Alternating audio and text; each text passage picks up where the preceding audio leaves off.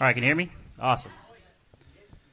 All right. So, um, for those of you who don't know me, my name is Mark Johnson, and uh, my wife and I we lead the children's ministry uh, here at the church. Um, unfortunately, Jamie's not feeling well this morning, so she can't be here um, as much as she would love to share. Uh, we're going to share today, um, but uh, i am going to try to share her part as well. Um, but um, I just want to say, uh, before we kind of roll into stuff, I just want to first say thank you to the church, and I know the Nealons also uh, echo this, that we're super grateful for the opportunity. Uh, last weekend, we went to the International Youth and Family Ministry Conference in Atlanta, Georgia. Nice. Uh, it was a phenomenal time, just getting to, uh, it was chock full of classes um, and discussion groups, but also just time to fellowship and meet with other people that are also serving in some kind of youth ministry, whether it's the middle school, high school, or uh, children's ministry. Is a, it was a, just a phenomenal time. So we're absolutely grateful for that opportunity. And so this morning, though, um, so I'm going to start off. I'm going to share a few things uh, that um, we took away from the children's ministry piece, and then uh, Kelsey and Gary are going to come up and they'll talk about uh, what they uh, got from the conference as well. Um, so I am uh, playing single dad today, um, so I'm a little. so just trying to remember what I'm doing here. Um, it's been a, it's, it's been a morning. Uh, so, um, but what's really great is the uh, they they kind of broke off um, at the uh, the children's ministry piece initially, and they they talked about um, when they started the children's ministry piece, they talked about um, pear trees. Um, I didn't know this. I'm not a grower of fruit uh, myself, but uh, it actually pears can take from the from the time that they're planted till the time they actually produce fruit is anywhere from like three to ten years, just depending on the variation in the soil and all that stuff. And what was great though they talked about how children's ministry is not a ministry that immediately bears fruit, right? We're not having baptisms back there. In case you're wondering what we're doing back there, we're not having we're not having baptisms at uh, and, and so, but what we are doing is we're planting seeds. Okay? And um, one of the things that's been very encouraging over the last few years, I'd say probably the last, I don't know, maybe seven, maybe 10 years, is even with the even with the youth and family focus they've had, children's ministry wasn't even initially kind of brought into that. It was primarily just high school. Eventually, they started pulling in middle school, and probably with, honestly within the last maybe seven, like I said, seven to ten years, children's ministry was finally kind of started getting rolled into like, hey, we should really look at this from a holistic youth standpoint. And I say that to say because the church has been around a little bit longer than a decade. And unfortunately, what, what that means is that children's ministry in the past has been pretty much rele- relegated to, hey, you're a babysitting service for the parents while they go into service and do their thing in there. We just need someone to watch the kids while the parents are worshiping. And that's how things kind of ran for a really long time. Um, they'd have Bible lessons and they, you know, they'd, they'd try to have it, you know, Bible focused, but it wasn't really seen as a ministry.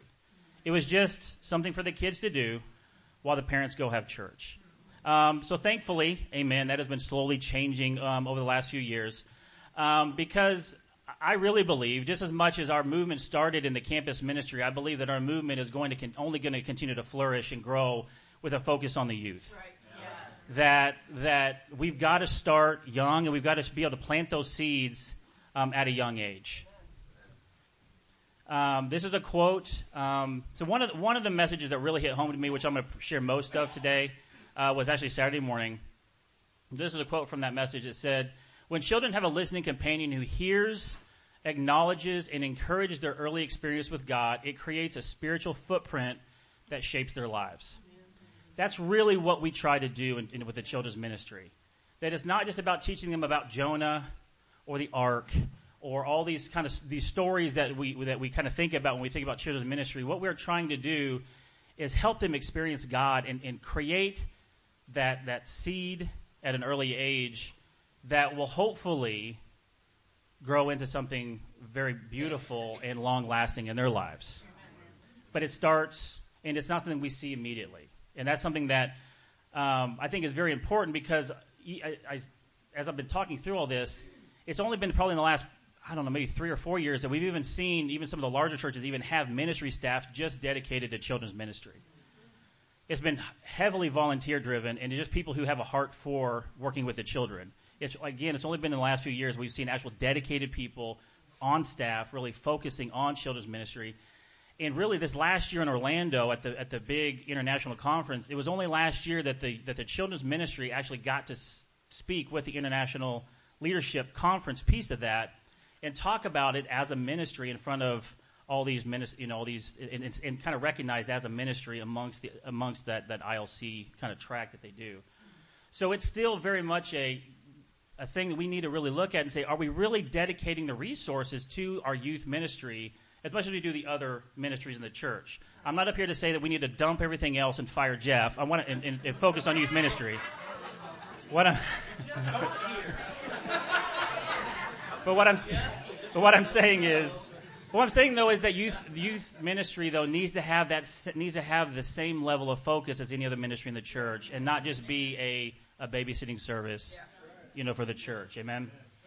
So that's really what a lot of the the time was talking about is how do we do this? How do we help create um, experiences for kids so that they really get a deeper spiritual understanding of who God is? And um, one of the things that, that, really hit home to me, and we're going to talk about here um, for the majority of my time, is really focusing on the goodness of God. Amen. This is, uh, we're going to turn over to Psalms uh, 78. And starting in verse 1, it says, My people, hear my instruction. Listen to what I say. I will declare wise sayings. I will speak mysteries from the past, things we have heard and known and that our fathers have passed down to us. We must not hide them from their children, but must tell a future generation the praises of the Lord, his might, and the wonderful works he has performed. He established a testimony in Jacob and set up a law in Israel, which he commanded our fathers to teach to their children, so that a future generation, children yet to be born, might know. They were to rise and tell their children so that they might put their confidence in God and not forget God's work, but keep his commands. And that's really what children's ministry is. It's, it's, it's about teaching the next generation about how amazing God is. That he's not just this God out there somewhere that, you know, he created the universe and he created all these animals that we like, but know that there's a, there's an experience you can have with this God. And, um, and this was also a call back to Deuteronomy, right, where it says that, that you need to you need to be impressing these things on your children. Speak about it when you in, when you're at home, when you're out and about. It needs this needs to be on your hearts. It needs to be taught in your families. But this was but this was also spoken to the community of Israel. This wasn't just okay. You as a parent, you need to raise your child to be godly, and then we're going to go to the synagogue and, and, and have our thing. It was no, the community was involved. This was not just, while the parents absolutely have a role in raising their children, it is a community involvement to help with the youth. But I think one of the things, and this honestly really hit hard for me, um, as someone who, um, well, I've said this before, and I'll continue to say it every time I'm up here. I'm a recovering control freak, um, and I struggle with, especially with having uh, very energetic boys who you've all have seen um, they don't like to be controlled a lot. And I struggle with that. I'm like, would you please just listen and obey? Just one time. Just once can I get you to obey? And, but what really challenged me um, is am I overemphasizing obedience to my kids?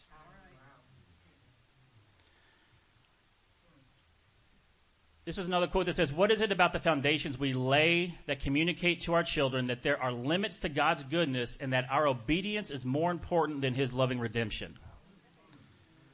It is so easy to focus on the on the these Bible stories and things that we teach kids about. You just need to obey God. If you just obey God, if you just do what He says, things will be will, will go good for you. And while that is in general true-ish, the reality is that's not how life works. Right even if you obey perfectly, which none of us have, life is still hard. Right. You're still going to deal with hardships. Right. But the problem is when we start overemphasizing obedience, it creates this, this mindset of becoming a rule follower. Well, if I just obey the, God's laws, and I just obey my parents, then things will be okay. That's not true. It might go better in some cases, but it's not a guarantee that life's going to be better for you.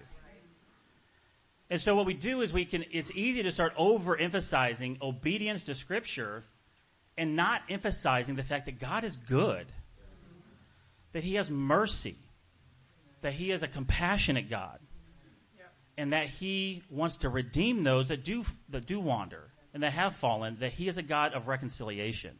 And focusing on those, those things. But that's hard because that means I need to let go of control. I need to let my kids make mistakes. They need to be disobedient and then have proper correction. They need to have the ability to be free within safe boundaries to say, hey, you can be a child and you can learn and grow. And we're going to talk about how great God is. And so when you do mess up, it's not that, hey, you're a bad kid. No, it's, hey, you just messed up. Let's talk about, I'm going to show you some mercy. I'm going to show you what God does for me. I want you to see that in your life as well. So you start creating these patterns of, hey, it's more about the goodness of who God is and less about just following rules all the time.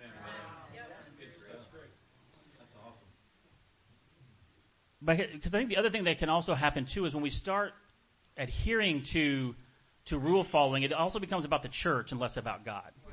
You just need to come to church. Just come to church and go to class and go do these things, and, and you'll be okay. And but what ends up happening is their faith starts getting rooted in the church. Because I'm supposed to go go to church, go to church, go do these things with the church, go to this this ministry event, whatever. And if we're not, again, if we're overemphasizing the rule following and the, the going to do these activities over who God is, their faith starts getting rooted in the church that will ultimately fail them. We are broken people and we will end up hurting each other. We all know this. And what happens then is the youth starts thinking, well, hold on.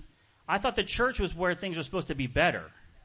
I thought the church was where I'm not supposed to get hurt anymore because these are full of people that follow God. I don't understand why is this happening, and doubt creeps in, and these because the faith is rooted in the church and not who God is.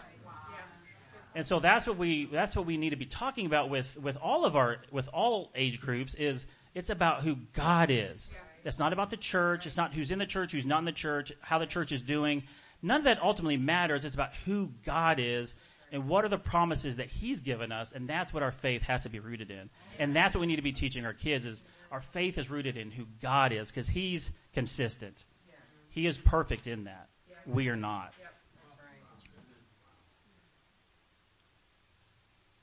And so when we talk about focusing on obedience over goodness, right, we create this controlling situation. It becomes about behavior modification. Right? It's, it's about sin management. If I just stop sinning. I'll be okay. Right? If I can just stop these things, I'll be better. And um, one of the things they talked about, I never heard this before, so I'm just going to regurgitate it because um, there are people smarter than I am. But it creates this idea. It's called moralistic therapeutic deism. I'm going to break this down for you. Okay, um, if you're, you may know what this is. If you do, you can correct me where I'm wrong. Um, but the idea is okay. So being moralistic, moralism is the idea that the purpose of religion is to create moral human beings, where being moral and upstanding is the goal. So when you behave morally, God is pleased with you, and when you don't, He's not. And we can do this with kids when we say things like, well, you make God sad when you don't fill in the blank. And so then it becomes about their more about their their moral behavior, right? It becomes about their behavior of okay, if you did something wrong, then God's going to be sad. And it teaches them, okay, it's all about how you behave. If I just behave right, then I'm okay. Therapeutic is, as it sounds right, religion is meant to make me feel better. If I come to church, I'll just, you know, and I'll be around people, I'll just feel better. And if, but if I don't feel good, I don't want it. Obviously, lordship and denial of service, uh, denial of self don't fit into that in that mindset, right? Because those are uncomfortable. But we start creating this mindset of, well, it's just about behaving properly, and if I could just feel good because the church makes me feel good, and the church is not going to, you know, because our faith is in the church and not God, then it's all about me feeling good and feeling better about myself and not about what's real, right? And lastly, uh, deistic, right, where God is a deity. He's far away. He might show up when things are really rough, but, you know, he's just this big God, and it's not about a daily connection. So what happens when we focus on, on behavior and we don't, we don't reinforce how good God is, we start creating these these little people who think it's all about um, behaving good, and if I just come to church and I just you know show up, and God will be here sometimes, and I'll just you know and I'll just be a good person, I'll be okay. And it becomes this very Pharisaic look at Christianity, where it's all about list following, and if I just do these things, and God will be happy, and I'll be okay. And we forget that it's about who God is. And so when we talk about um, from a children's ministry standpoint, I think that's one of the things that I, have I've brought back is okay, when we look at the things that we're teaching, right? It's not about, okay, go be like Abraham because he was faithful, or go be like Noah because, or go be like.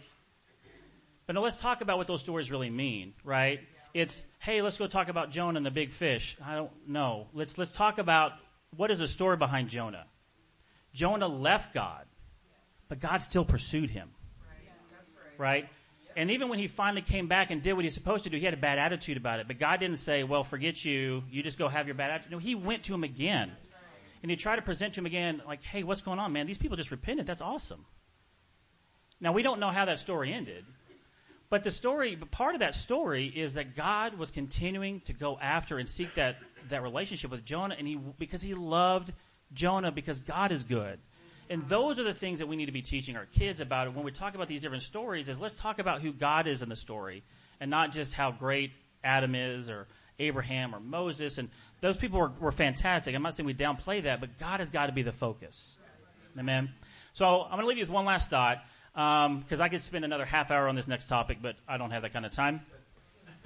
Um, is I really encourage you guys, um, as Jeff mentioned earlier, go out to YouTube, go to and search uh, North River Church of Christ, uh, just Youth and Family Ministry Conference or something like that. Um, the, the main messages were recorded and they're on their YouTube channel. Specifically, as we're talking about reaching the youth, there was a the message on Saturday night that was uh, incredible. It was challenging, and it was uh, it kind of it was a bit shocking as far as it was from the Barna Group, and they did this huge survey talking from th- 13 to 17 year old kids about what, how they feel about the church, how they feel about the Bible, um, and really how do we reach this this next generation. And it was very shocking what came out of that, out of that that study. And I think it, it's very eye opening when we talk about how do we need to reach the youth. So instead of me coming up here and telling you all the things I got out of it, I encourage you guys to please go watch that, and then I would love to have conversations on that. Amen. Amen.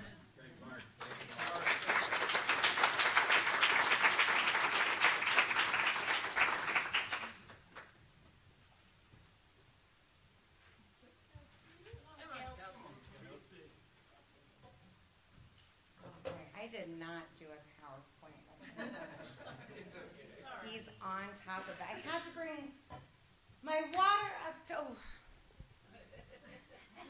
I had to bring my water up today because we had a teen girl hangout last night that got pretty crazy, and we were throwing down some fishbowl. But um, I wanted to share about my friend Jordan, who uh, came down from Mizzou this weekend, and it was super encouraging. And it was her birthday, and she's going to be so happy I'm sharing this about her. Um, but I think why I was so encouraged, and I kept telling her, like, it's such a big deal that this campus student from Mizzou came, drove five hours down just to hang out with our girls. Just to she did a Bible study with Sophia. She did one on ones with people. She was going all day yesterday. And it's just so encouraging the people we have in our family who love us. And I'm just saying, if we need a youth and family intern, we would. I mean, I would recommend her, but I think the kids would even more. So just throwing that out there. I got good ideas. Uh, but it, this conference in Atlanta was so encouraging. It was so encouraging to be around people who just love our kids and love the youth. And that is, oh, I'm getting. And that is their priority and our focus because that's ours as parents. Like our kids That's what we're focused on. That's what we're worried about. And that there's hundreds of people everywhere that are praying for us and are in the same battle together.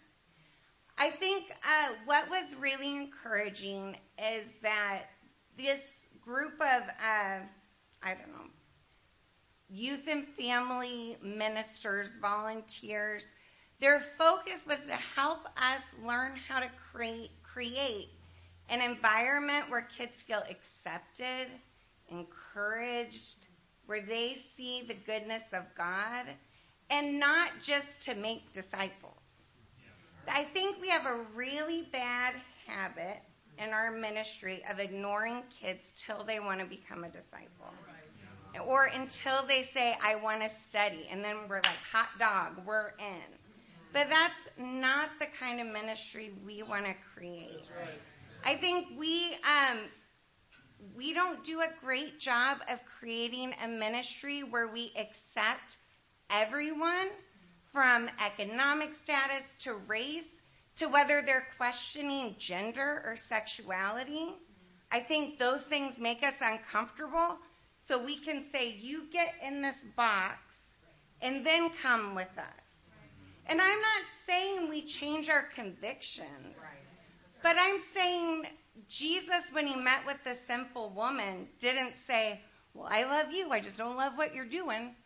He was there to accept her first and show her the love.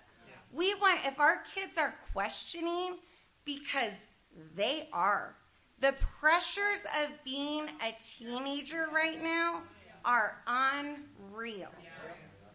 And the kids are dealing, well, one, they're dealing with things we never had to deal with. But also the things that we did have to deal with it, like cell phones and all that, we got to deal with it when we were grown ups. And we got to deal with that pressures when we were somewhat balanced. There's so many bullying is at another level right now. And I think we don't, so I say we, but I mean, I want to do me because it's easy to say all of us. We don't as a congregation, but do I as a person create that environment where everybody feels like they can come to us? Because that's who God was. Um, I wanted to share Mark 6, verse 30. Okay. Awesome. Um,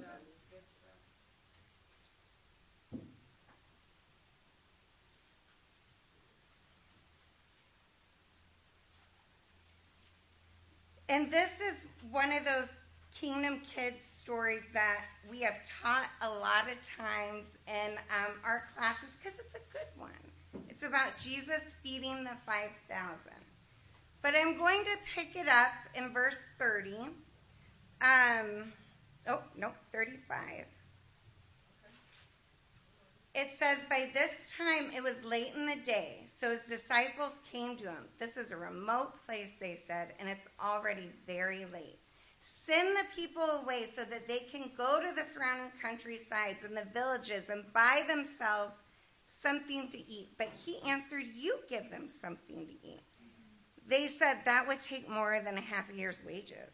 Are we going to go spend that much on bread and give it to them to eat?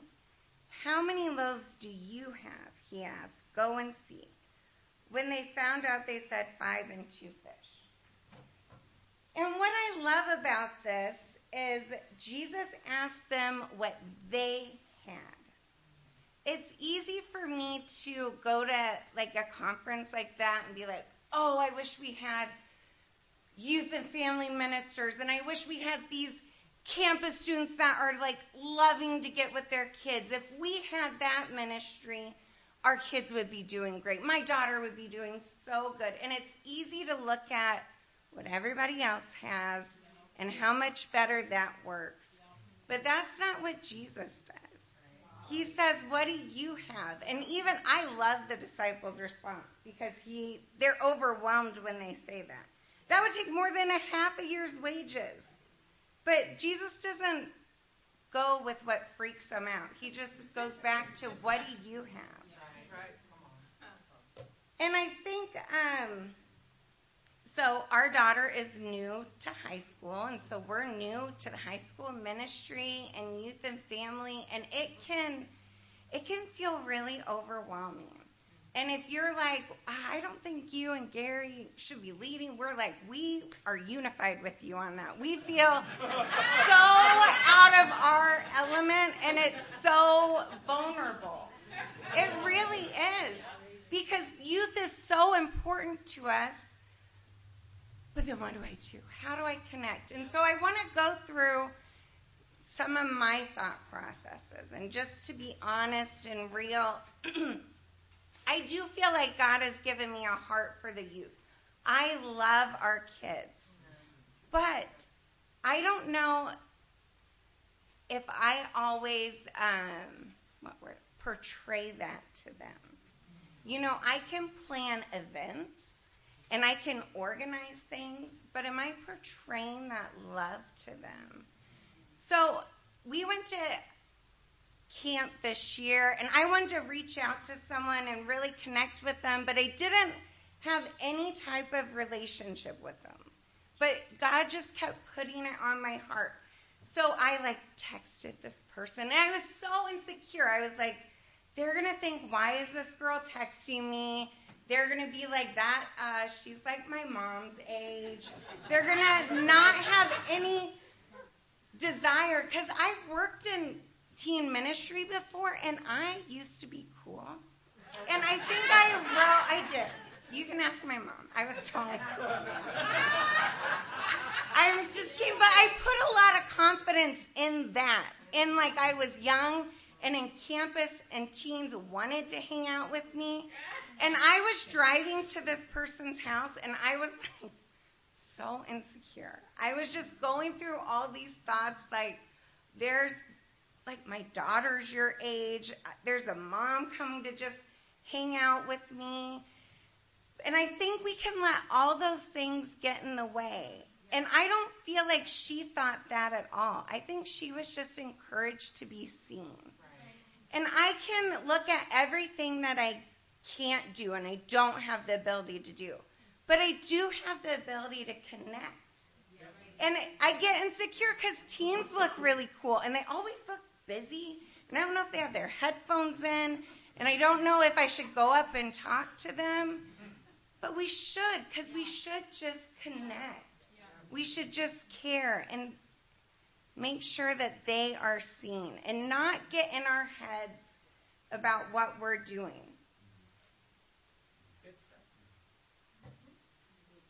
I think the only um, something that I have been really working on is because youth, our teen ministry is so important to me. I can personally be like um, the parable of the sower and the the seeds that fell on the rocky or thorny that were choked with life's worries as they came up. And I think growing up, I read that as like, oh, the worries that choke you out are just excuses. You're just not doing enough. But I don't think that's what God was saying. I think we legitimately have worries and struggles in life. And so, what I am trying to do, instead of letting those things choke me out or overwhelm me and make me want to pull back and those tapes start going of, see, I, I never should have done this. I knew I wasn't going to be able to follow through. I knew I couldn't make an impact. It's just walking with people through the struggles. Um, our family is a part of a separated home, and there are struggles with that that I don't feel like everybody always understands. And I can get, I don't know, bitter. I can get in bad attitude about like, they don't even get what I'm doing. They don't even understand like how hard this is. But they're not supposed to because it's not their story. I'm supposed to share it with my friends, with the other parents, as I walk with them. And as I've been doing that, I've never had, I've never shared with a parent, been like, I feel o- overwhelmed and emotionally flooded. I'm sorry I didn't get back to you earlier, no one has ever said, well, you probably should have made that GroupMe post, or, yeah, why didn't you do this? People just walk with me. And I think we make these assumptions about people when they just don't know our stories. I don't know what it's like to have triplets. I don't know what it's like to be a minister's kid. I think I don't, there's so many things we don't know about each other because we're not supposed to. But we're supposed to walk with each other through the struggles and share it and not put so much focus on our success as a parent or as a ministry person based on what we were able to do or plan. But just that we're walking with each other through our weakness and we're just caring about the kids. So that.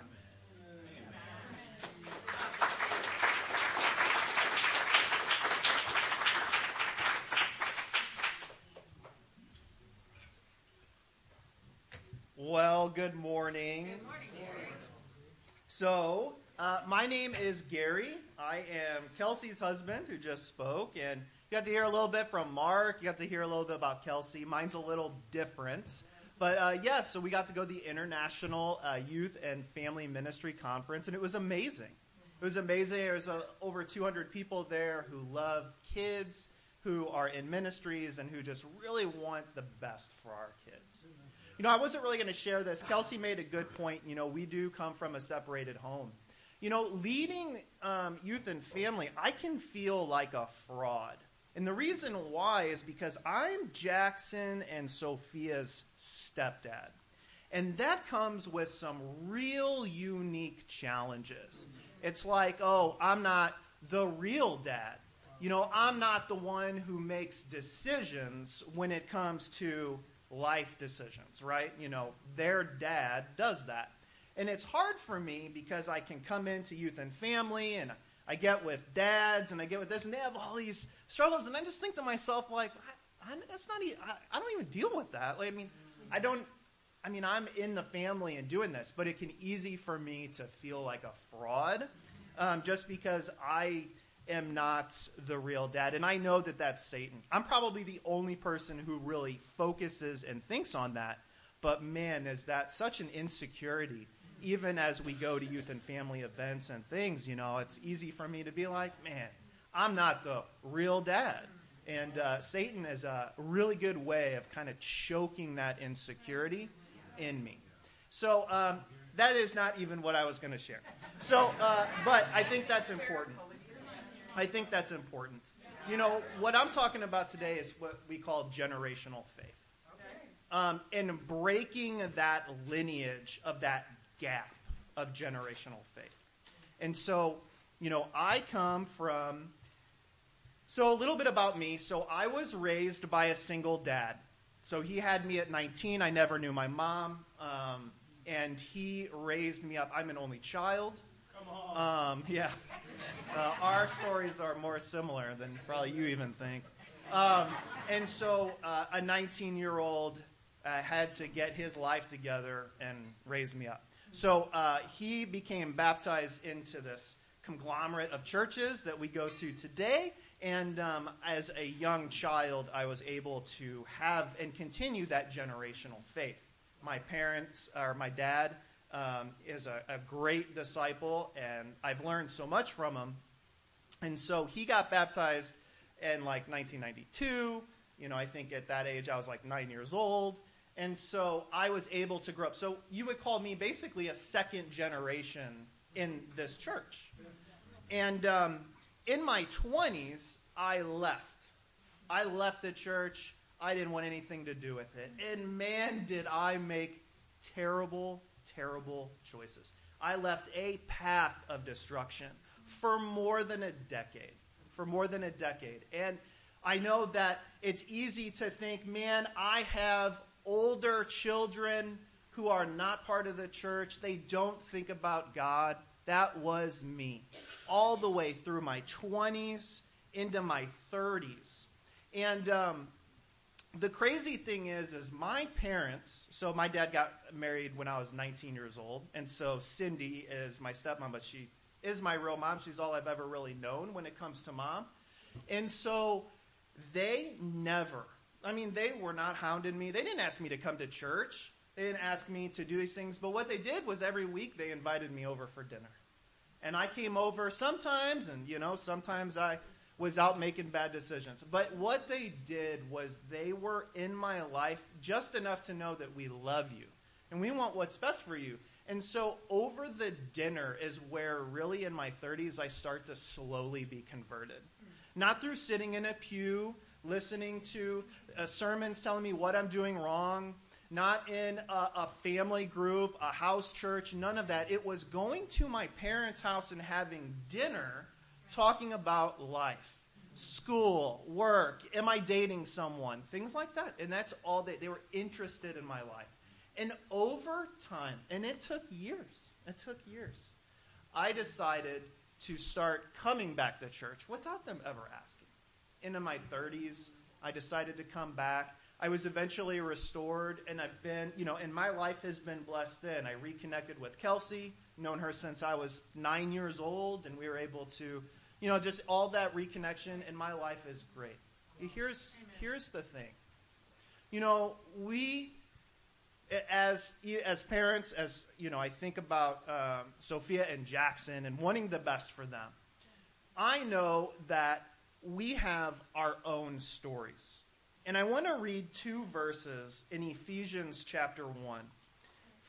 And in verse five, it says, "God decided in advance to adopt us into His own family by bringing us to Himself through Jesus Christ." This is what he wanted to do, and it gave him great pleasure. Amen. Now, I want you to fast forward to verse 11. Furthermore, because we are united with Christ, we have received an inheritance from God, for he chose us in advance, and he makes everything work out according to his plan. Not to your plan, not as a plan as a parent as a brother, a sister, a mom, a dad. God has his own plan. And I am living proof.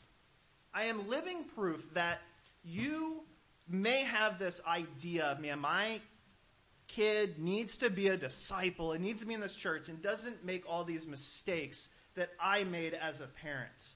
But God has his own plan. Right. And so the reason I tell you that is we have these generational faiths, right?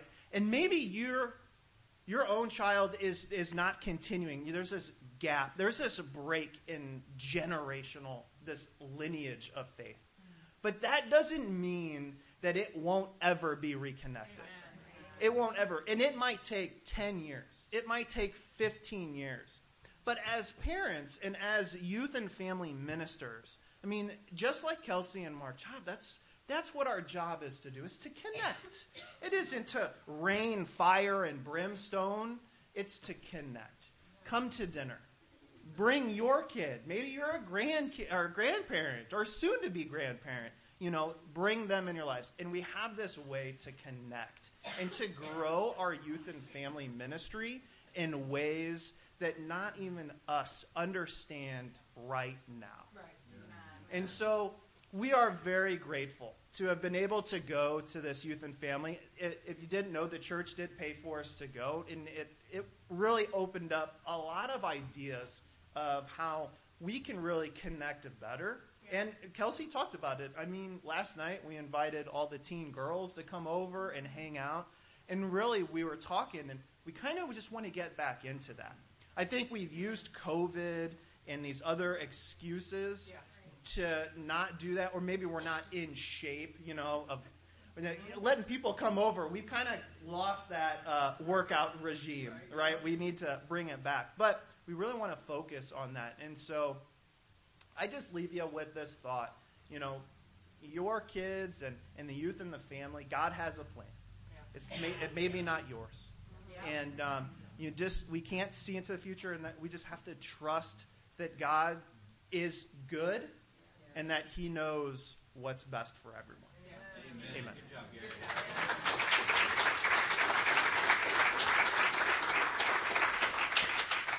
I'm going to call an audible very quickly here. And one, I just want to say both from the staff, but also, I mean, Amanda and I, getting to know this church. We said this when we were interviewing several. Well, actually, it's almost eight weeks ago now. Uh, dun dun dun. Yeah, but we were were very serious about the youth ministry. We are thrilled to see the Nealons and the Johnsons go, um, and I love their conviction. And it isn't just personal because it's their own kids, but it just comes out of them in terms of the way that they love all of our kids. Uh, and I just wanted to say, I think it was I think it was Ken, I think on the phone, going, "Hey, what, did you know that they're they're going to be coming back in time to share? You know, the, the Nealons and the Johnsons come back from the conference with enough time to share.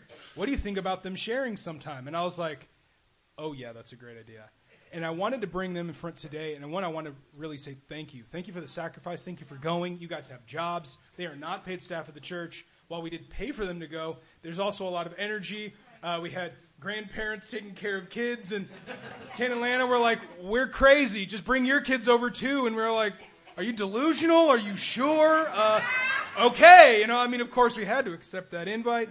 Um, but I, I do want to say, um, very personally, one, thank you guys very much, very much. I think I, I loved hearing that. I love sometimes if we're not careful, we can get really, really stuck in our own foxhole and we can kind of man, we, we've got a lot of our issues, and we can get overwhelmed by that. Um, but I think there are parents. I mean, we, we feel even with God, with a community like this, we feel overwhelmed to parent our kids. Imagine having no one. You're, you're like, I don't even know what book to read. I don't know what website, what YouTube. Is this guy a quack? Is this going to be? Is this going to turn out right? And we actually come, and at least we have people and friends, and we have resources. We have conferences. That's actually an amazing gift from God. And so, even if you're feeling today like, man, I, I feel overwhelmed. I really appreciate Gary and Kelsey going, you know, kind of feel like a fraud here. I feel insecure. I feel overwhelmed. I love her. We're in complete unity about we are not the people for this job.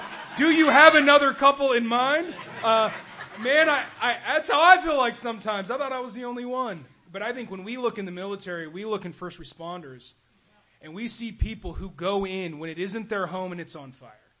And when it's not their family and they resuscitate them. When they run into the fire, we don't call that person a fraud, we call them a hero. And I think that's exactly what you guys are. And I think we've got a lot of heroes in this room, and youth and family, and, and we do this as a village, friends. That's how we do this. We need to do this. We need you, and, and I think and I think y'all need us. And I think as we think about this in the future, we're dead serious about our youth ministry, not just campus, not just the teens, but I think from crib to the to the grave. I mean, we're, we're thinking about the whole ecosystem. We got to get this right, and every person in here is a part of that village. And I think these these are asking me a few questions. One, what I love that that Mark six. What are you bringing to the table here? And some of us, man, you're like, well, I was an educator for 40 years and was educator of the year 15 times.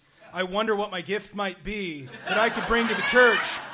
Uh, I don't know. Maybe a teacher role of some sort might be helpful. I don't know, right? Or some of us, man, you're like, well, I did administration and oversaw, you know, this this five million dollar company. Uh, what do you think I could do? Well, it, administration, right? You know what I mean? Like sometimes we go, it's it's so obvious to everyone, but not necessarily obvious to us. And I want to encourage us. It isn't a matter of if you're bringing something, if you've got a uh, you know a fish, if you've got a loaf of bread, but what are we all bringing? And some of us have felt like we've been in maybe in the stands watching the, the church game for a while, and it's time to grab our jersey, put it back on, get on the field, and go. I don't know which role I'm going to play, but I'm here to play.